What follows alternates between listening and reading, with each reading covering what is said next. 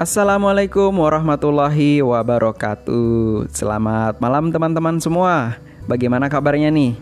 Semoga teman-teman dalam keadaan sehat walafiat ya di mana pun uh, berada saat ini. Oke teman-teman, uh, selamat berbuka puasa untuk yang baru berbuka puasa untuk di daerahnya baru berbuka puasa. Selamat menunaikan sholat maghrib dan juga untuk teman-teman yang di daerah yang menunaikan sholat taraweh, selamat menunaikan sholat taraweh walaupun uh, di tengah situasi seperti ini di masjid tidak dilaksanakan sholat taraweh, teman-teman bisa sholat taraweh di rumah seperti itu. Dan uh, kita berdoa semoga di masa-masa sekarang ini kita bisa lalui bersama, kemudian kita dikuatkan oleh Allah, kemudian uh, di doa-doa kita juga kita titipkan, uh, kita sisipkan agar pandemi ini bisa cepat berlalu dan kita bisa beraktivitas sebagaimana biasa. Oke teman-teman, uh, sebelumnya mau ngucapin terima kasih dulu kepada teman-teman yang sudah mendengarkan podcast tentang Sumba ini ya. Uh, tiga podcast sebelumnya tentang Sumba dan ini podcast keempat, episode keempat. Untuk episode kali ini, ini akan menjadi episode terakhir untuk wilayah Sumba ya, untuk wilayah Sumba. Uh, jadi di episode sebelumnya, tiga episode sebelumnya itu saya membagikan cerita-cerita tentang pengalaman saya ketika mengunjungi daerah-daerah wisata di Sumba. Uh, walaupun sekilas menyinggung tentang uh, selain wisata ada adatnya juga, ada budayanya juga, ada kepercayaannya juga, tapi masih sekilas aja. Nah, untuk di episode terakhir ini, uh, saya akan membagikan uh, hasil wawancara saya ya. Jadi ini hasil wawancara dengan uh, apa namanya? dengan salah satu narasumber yang memang asli orang Sumba. Uh, ya karena memang saya di Sumba ya uh, sama asli orang Sumba. Beliau adalah salah satu guru di tempat tugas saya. Uh, nama beliau adalah Bapak Agus. Terus selain Pak Agus, jadi Pak, Pak Agus ini jadi sumber narasumber utama saya, tapi saya juga sempat menanyakan ke beberapa guru yang lainnya yang uh, mereka itu juga masyarakat asli Sumba seperti itu. Nah, uh, jadi untuk episode kali ini saya akan membahas beberapa poin atau membagikan beberapa poin uh, terkait dengan budaya uh, dan tradisi masyarakat Sumba. Jadi ini uh, bukan daerah wisatanya ya, tapi ini lebih ke budaya sama tradisi masyarakatnya. Oke teman-teman, uh, yang pertama seperti yang sudah pernah saya bahas juga, yang pernah saya sebut di episode sebelumnya, kalau di masyarakat Sumba itu kebanyakan terutama masyarakat-masyarakat adatnya masih menganut kepercayaan animis animisme yang uh, namanya itu adalah Merapu ya. Jadi yang pertama terkait dengan suku adat Merapu.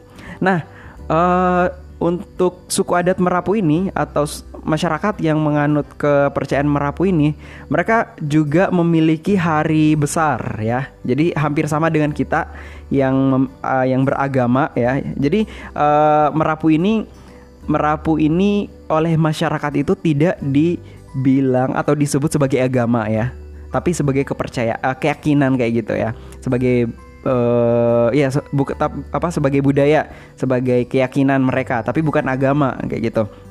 Nah, di uh, masyarakat yang per, apa namanya yang menganut kepercayaan Marapu ini, mereka punya hari raya, hari besar. Namanya itu adalah Bijalung ya, Bijalung. Itu nama hari besarnya.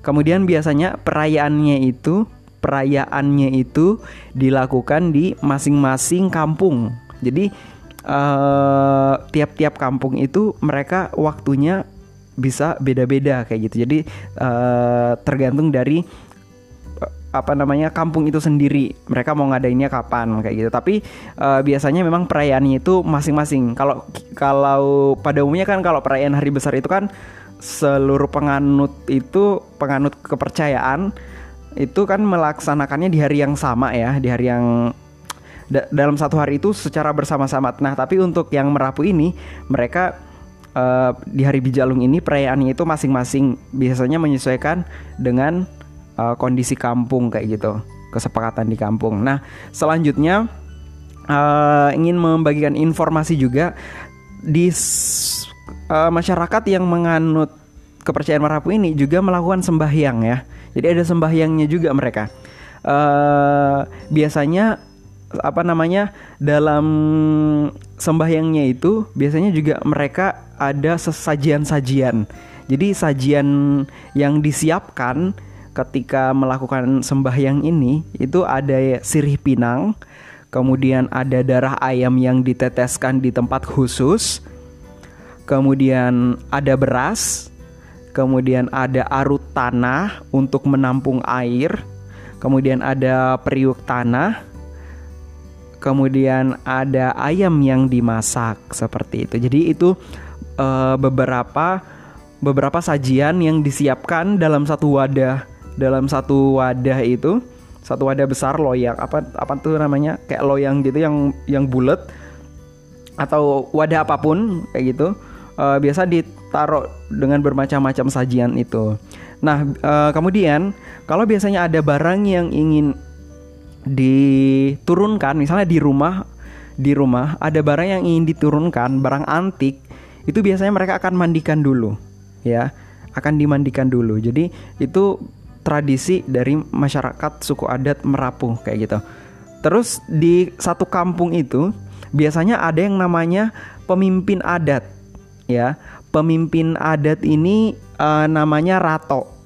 Pemimpin adat ini biasa disebut rato. Dan ini itu uh, biasanya akan diwariskan. Jadi kalau misalnya bapaknya rato, nanti anaknya selanjutnya anaknya yang akan menjadi rato ya kayak gitu. Kalaupun misalnya di kampung itu tidak ada yang bisa, yang mampu e, bertugas sebagai ratu ini, itu bisa e, diwakilkan oleh yang lain. Jadi bukan dari dari keturunannya kayak gitu. Itu e, untuk suku adat Merapu. Kemudian yang kedua, nah ini yang yang cukup menarik juga, itu terkait dengan belis. Ini kalau udah ngomongin belis ini uh, pasti udah terbayang ya pasti udah terbayang waduh mahal ya gitu ya ya teman-teman jadi Belis ini uh, ini hampir di seluruh wilayah NTT ini istilah Belis ini memang apa namanya Belis ini khusus wilayah NTT sepertinya uh, saya belum tahu ya kalau yang di NTB ada apa enggaknya tapi kalau di NTT di empat pulau besarnya ini mereka masih kental dengan belis ini ya. Uh, ini bagian dari tradisi, bagian dari adat kayak gitu. Nah, uh, untuk di Pulau Sumba, jadi karena saya pernah ke Pulau Flores dan Pulau Sumba juga, kemudian setelah saya mendengarkan cerita dari Pak Agus ini, uh, ternyata di Belis di Sumba itu lebih lebih wow gitu ya.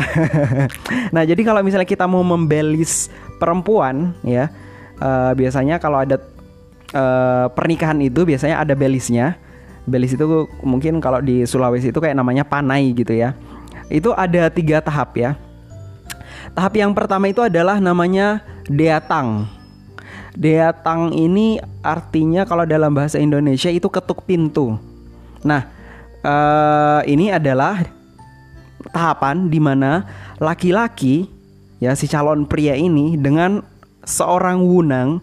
Wunang ini adalah orang yang uh, dipercaya ibaratnya kayak perwakilan dari laki-laki ini yang uh, dia itu mempunyai kemampuan untuk berkomunikasi dalam syair adat ya. Dia mempunyai komunik apa mempunyai kemampuan berkomunikasi dalam syair-syair adat. Jadi si laki-laki ini dengan Wunang ini berhanya berdua mereka akan ke uh, rumah perempuan dengan membawa satu ekor kuda minimal satu ekor kuda ya. Nah di tahap satu ini itu laki-laki akan tinggal di rumah perempuan ya. Walaupun dia tidak tidur Maksudnya tidak tidur di rumah perempuan itu Tapi dia akan tinggal sudah tinggal di situ. Nah ini uh, tahap pertama. Kemudian tahap kedua itu namanya adalah Paherang Inaama. Paherang Inaama. Ini artinya uh, di mana tahapan di mana si pria ini uh, pria yang tadi di rumah perempuan itu dikembalikan ke rumah orang tuanya dengan sudah berpakaian adat lengkap ya. Jadi si laki-laki ini akan kembali ke rumah orang tua aslinya, orang tuanya dengan sudah berpakaian adat lengkap dan uh, biasanya itu akan membawa hewan kuda atau kerbau atau uh, atau biasanya sesuai kesepakatan. Jadi si orang tua perempuan ini yang akan membawa laki-lakinya ke rumah si laki-laki ini. Kemudian yang perlu disiapkan oleh orang tua laki-laki atau orang tua pria itu mereka minimal tiga, uh, eh, tiga ekor hewan, uh, entah itu kerbau ataupun kuda. Nah, tiga ekor hewan ini itu akan digunakan untuk uh, satunya ini untuk paherang, yang satunya ini untuk wunang, dan satunya lagi untuk acara selanjutnya. Jadi tiga itu diperuntukkan untuk uh, tiga komponen, tiga tiga orang tersebut kayak gitu. Nah, tahapan yang ketiga baru uh, ini namanya KD. Ini artinya datang menjemput perempuan. Nah, tadi kan laki-laki sudah dibalikan ke rumah orang tuanya. Nah, di tahapan ketiga ini baru si laki-laki ini uh, ke rumah perempuan lagi dengan bersama rombongan uh, keluarganya ya. Jadi kalau pertama tadi kan laki-laki pergi ke rumah itu hanya dengan wunang. Nah, sekarang yang ketiga tahap terakhir ini laki-laki itu ke rumah perempuan dengan membawa seluruh uh, anggota keluarganya kayak gitu membawa rom, uh, bersama rombongan lah kayak gitu rombongan keluarga. Nah selain membawa rombongan keluarga uh, biasanya pihak laki-laki ini juga akan membawa hewan. Uh, biasanya sih sesuai sesuai kesepakatan ya. Uh, sesuai kesepakatan hewannya apa jumlahnya berapa kesepakatan keluarga. Tapi uh, menurut Pak Agus sendiri secara murni maksudnya uh, adat murninya itu standar standar hewannya itu ada 12, 12 ekor. Itu terbagi dari tiga ekor kerbau mae. Nah, tiga ekor kerbau mae. Mae ini artinya adalah uh, kerbau betina, ya kerbau betina. Tiga ekor kerbau betina atau mae, tiga ekor kerbau jantan, tiga anak kerbau dan tiga ekor kuda. Nah, jadi totalnya 12 seperti itu. Itu standar standar uh, ininya ya. Ibaratnya kayak uh, murninya tradisi ketika diterapkan kayak gitu. Standarnya 12 ekor.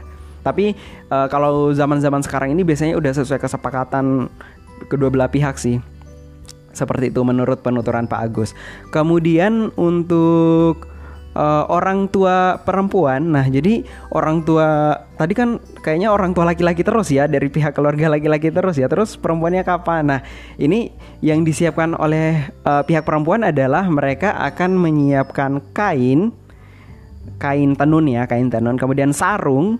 Nah, sarung ini biasanya untuk laki-laki. Kemudian babi. Nah, babi ini memang di Sumba itu yang menyiapkan adalah perempuan ya. Kalau laki-laki tadi kan kalau nggak kerbau kuda kayak gitu. Tapi kalau babi ini disiapkan oleh perempuan. Itu minimal tiga ekor. Selain itu, pihak perempuan juga uh, menyiapkan perabot rumah tangga. Kemudian, nah, uh, salah satu indikatornya juga adalah ketika si apa namanya? Ketika si pria si pria yang akan melamar wanita ini ketika dia adalah uh, wanitanya adalah keturunan yang menggunakan gelang gading ya gelang gading. Maka laki-laki juga harus menyiapkan gelang gading ya. Kalau kata Pak Agus sih satu gelang gading itu kisaran harganya sekitar 30 juta. Kayak gitu. Nah itu. Terus uh, apa namanya uh, kalau misalnya ketentuan ini sudah dipenuhi, uh, maka maka berarti uh, istilahnya itu perempuan ini sudah dibelis ya, sudah dibelis. Tetapi kalau misalnya belum dipenuhi, maka uh, itu bisa sambil setelah mereka proses adat adat menikah secara adat uh, ini selesai, nah mereka akan melanjutkan utang uh, entah itu utang ataupun maksudnya syarat-syaratnya tadi itu setelah menikah kayak gitu. Jadi memang uh, kalaupun misalnya mereka belum si pihak laki-laki ini belum mampu mencukup apa namanya menyanggupi syarat si perempuan terkait jumlah hewan dan lain sebagainya itu bisa setelah uh, menikah menikah secara adat ya adat Belis ini kayak gitu. Terus kalau misalnya sudah di Belis, baru perempuan itu akan pindah ke rumah laki-laki dengan membawa bawaan perempuan seperti itu ya. Jadi itu uh, tahapan tahapan melamar ya, melamar gadis Sumba secara adat ya, secara adat. Jadi ini belum nikah uh, apa namanya? menikah secara hukum ataupun secara agama ya. Ini baru secara adat uh, orang Sumba kayak gitu. Jadi itu tadi beberapa uh, tiga tahapan yang harus dilakukan oleh mempelai ya, calon mempelai uh, baik pria maupun wanita ketika uh, apa khususnya di masyarakat Sumba. Itu uh, dari Pak Agus yang menceritakan kayak gitu. Mungkin di daerah-daerah ini uh, daerahnya di Wanukaka ya. Wanukaka Sumba Barat. Mungkin di daerah-daerah Sumba lainnya mungkin akan berbeda. Uh, itu ya ya itu berarti uh, salah satu uh, perbedaan juga kayak gitu. Tapi kalau di desa kecamatan Wanukaka ini dia tahapannya seperti ini. Uh, menurut beliau itu seperti itu. Nah, terus selain Belis ya, tadi sudah ada Merapu, kemudian ada Belis. Selanjutnya lagi adalah Pasola. Nah, uh, teman-teman, jadi di Sumba juga itu uh, kita akan menemukan sangat banyak kuda ya. Kuda itu berkeliaran di mana-mana. Jadi selama saya di Sumba itu hampir setiap hari pasti lihat kuda bahkan kayak sangat sering saya melihat anak-anak mengendarai kuda ya apalagi kalau udah di kampung-kampung itu banyak banget kudanya Nah, salah satu tradisi orang Sumba itu ada yang namanya pasola. Jadi pasola ini uh, tradisi berkuda sambil memegang tombak uh, baru kayak kita sambil menyerang gitu. Jadi nanti di pasola ini akan ada dua kubu uh, yang akan saling menyerang, mengendarai kuda dan memegang tombak, nah, ya kayak gitu. Dan biasanya adat ini dilaksanakan setiap bulan Maret ya. Berarti ini bulan lalu ya. Uh, dua, dua bulan yang lalu ya karena memang kebetulan saat itu saya juga dikabari oleh guru uh, di bulan Maret yang lalu saya dikabari oleh guru uh, kalau di Kecamatan Wanukaka di tempat saya bertugas kemarin itu mereka sudah melakukan pasola kayak gitu. Uh, kemudian kalau untuk di Wanokaka sendiri itu setiap kali acara pasola pasti mereka akan menggunakan pakaian adat dan biasa dimulai dari jam 5 pagi sampai uh, jam sorry dari jam 8 pagi sampai jam 1 siang ya. Jadi uh, kegiatan pasola ini dilakukan di lapangan ya. Ya iyalah, kan berkuda masa di jalan kayak gitu ya. Di, dia di lapangan luas di lapangan luas uh, berkudanya kayak gitu. Kemudian uh, waduh, suara motor ya. Kemudian uh, ada salah di Kecamatan Wanukaka juga ada salah satu tradisi yang dilakukan uh, sebelum Pasola ini. Namanya itu adalah Pajura. Uh, Pajura. Eh sorry, jadi sebelum Pasola uh, dan Pajura itu ada namanya kegiatan tangkap nyale. Ini untuk di Wanokaka nyale itu artinya cacing ya. Cacing. Uh, kalau yang kita dapatkan banyak uh, maka hasil panennya bagus. Kalau tidak sedikit berarti hasil panennya berkurang. Seperti itu nyale ya. Terus ada juga uh, pajura. Nah pajura ini biasanya dua hari sebelum pasola. Jadi uh, ini khusus di daerah Wanukaka. Sebelum pasola uh, biasanya ini dilakukan di pantai Teitena ya di pantai uh, di pantai sambil nunggu terang bulan. Uh, kalau masyarakat dulu itu mereka menunggu sampai terang bulan ya sampai muncul bulan. Uh, biasa di pertengahan pertengahan bulan uh, pertengahan pertengahan ya pertengahan bulan gitu jadi kalau sudah muncul bulan sudah terang baru mereka memulai. Tapi sekarang ini uh, kata Pak Agus itu udah bisa di uh, mulai setelah uh, apa sorry dimulai uh, karena sudah bisa pakai lampu kayak gitu. Dan uh, pajura ini dia kegiatannya kayak pukul-pukulan gitu.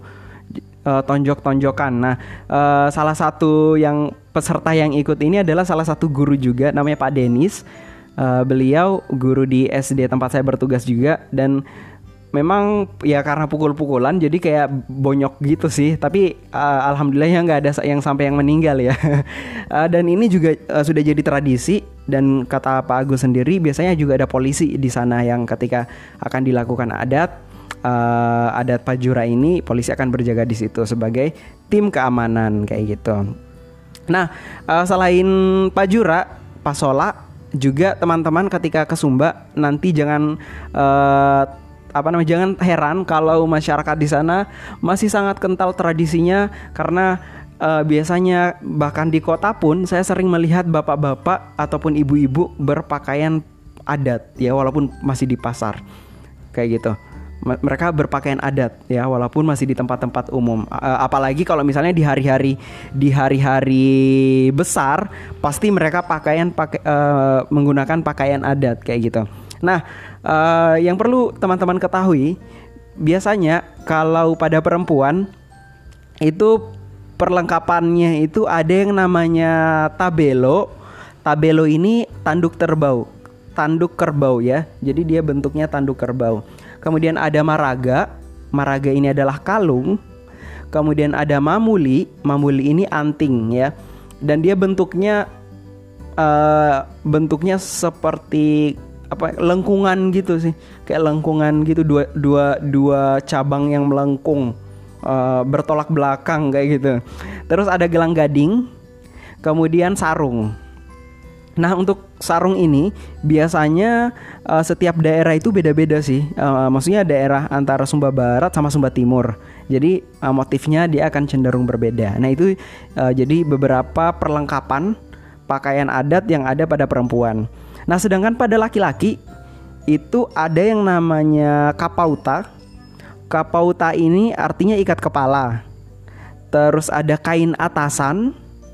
Terus ada regi. Regi ini adalah kain bagian bawah.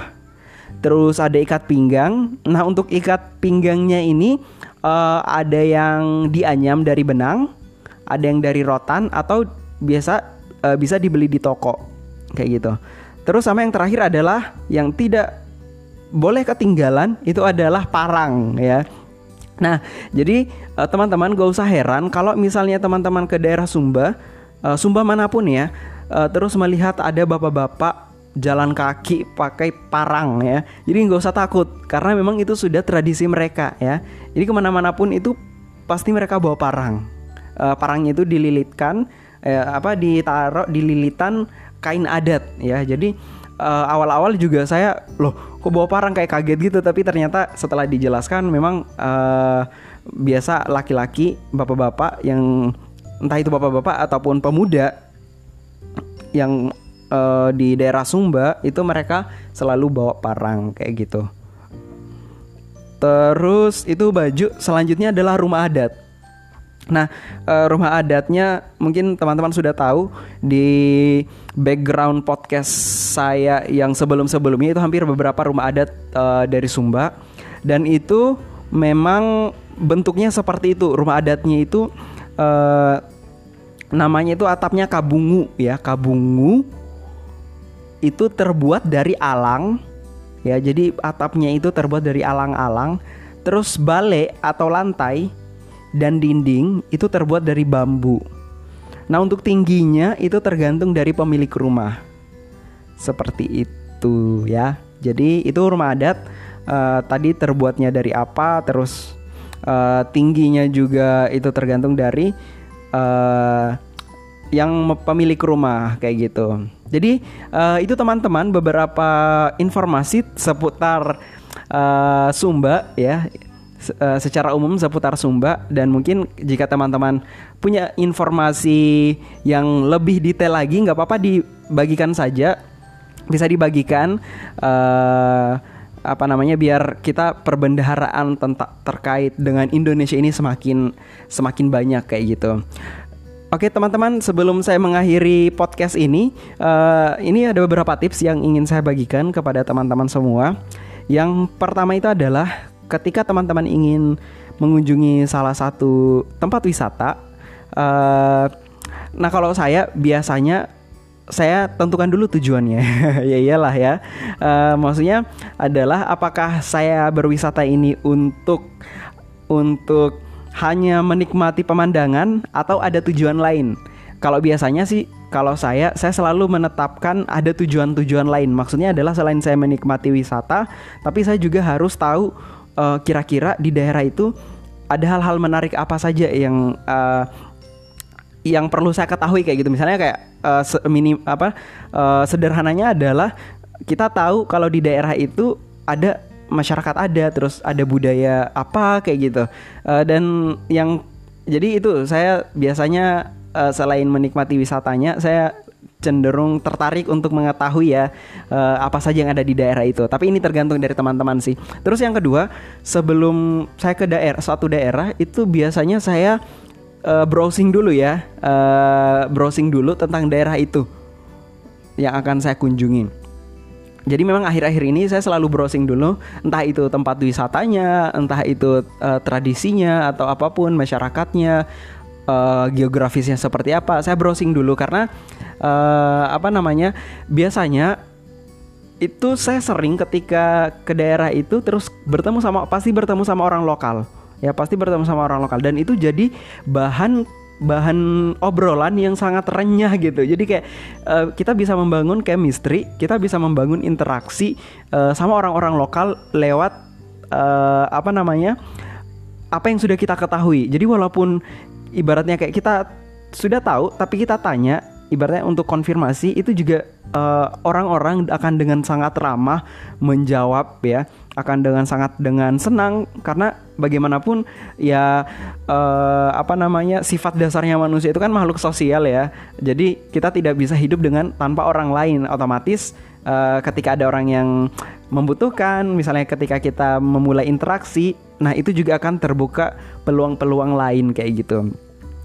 Uh, terus yang selanjutnya ketika berwisata teman-teman dokumentasi secukupnya. Biasanya saya dokumentasi secukupnya. Jadi memang ketika nyampe itu saya dokumentasi dulu ya. Uh, saya dokumentasi dulu uh, karena memang saya sudah biasa pu udah punya apa namanya uh, planning gitu ya. Ini mau ngambil footage footage ini. Setelah itu baru selebihnya saya menikmati alamnya ya kayak gitu. Jadi jangan sampai kita udah nyampe terus kita sibuk dengan handphone sendiri ngetik-ngetik dan lain sebagainya kita masih kepikiran uh, di mana-mana kayak gitu jadi kalau bisa apa namanya dokumentasinya uh, ya se seperlunya kalau kebutuhan teman-teman sudah selesai dengan dokumentasi itu nah silahkan teman-teman menikmati. Entah mau keliling mau nyebur mau apa silahkan di dinikmati. Karena momen itu uh, sepertinya tidak akan akan jarang untuk datang kedua kalinya kayak gitu ya. Syukur-syukur ya kalau bisa bisa sering. Tapi bisa kan kalau kita yang kalau bukan karena kerja ya, kalau bukan karena kerja nggak ke situ ya sangat sangat eman banget gitu loh kalau misalnya cuma datang buat dokumentasi aja kayak gitu. Padahal kita juga harus menikmati itu kayak gitu. Uh, itu aja sih teman-teman selebihnya dan jangan lupa berinteraksi dengan orang-orang lokal. Uh, kita harus menjadi orang yang open gitu ya. Maksudnya jangan berharap orang lokal dulu yang nyapa kita tapi kita dulu kayak gitu. Jadi maksudnya kayak uh, dengan tetap dengan bahasa yang sopan, dengan tata kerama dan dengan senyum kayak gitu. Oke teman-teman, uh, kira-kira itu saja mungkin terkait dengan wilayah Sumba. Uh, ini adalah informasi-informasi uh, tadi yang terkait tradisi Sumba tadi itu adalah informasi yang saya dapatkan dari hasil wawancara dengan Pak Agus, Ibu Kuji, uh, Ibu Apli, kemudian Pak Denis ya. Jadi uh, jika teman-teman mungkin yang pernah juga ke Sumba terus kok beda. Nah, uh, itu nggak apa-apa teman-teman. Nanti mungkin kita bisa sharing ya. Uh, saya juga di podcast ini juga menyediakan ini kok ada platform yang lain kok uh, di di apa namanya? di deskripsi di deskripsi apa sih ini deskripsi profil saya. Nah, teman-teman bisa kita bisa diskusi di situ. Yang penting teman-teman cintai negara kita, cintai negara kita karena siapa lagi yang akan mencintai kalau bukan bangsanya sendiri. Oke teman-teman, uh, biar saya paskan 30 menit. Terima kasih banyak. Saya akhiri. Uh, sebelum saya akhiri, semoga teman-teman tetap terus semangat. Uh, dan segalanya bisa dimudahkan dan dikuatkan. Amin. Oke, saya akhiri teman-teman. Assalamualaikum warahmatullahi wabarakatuh. Terima kasih.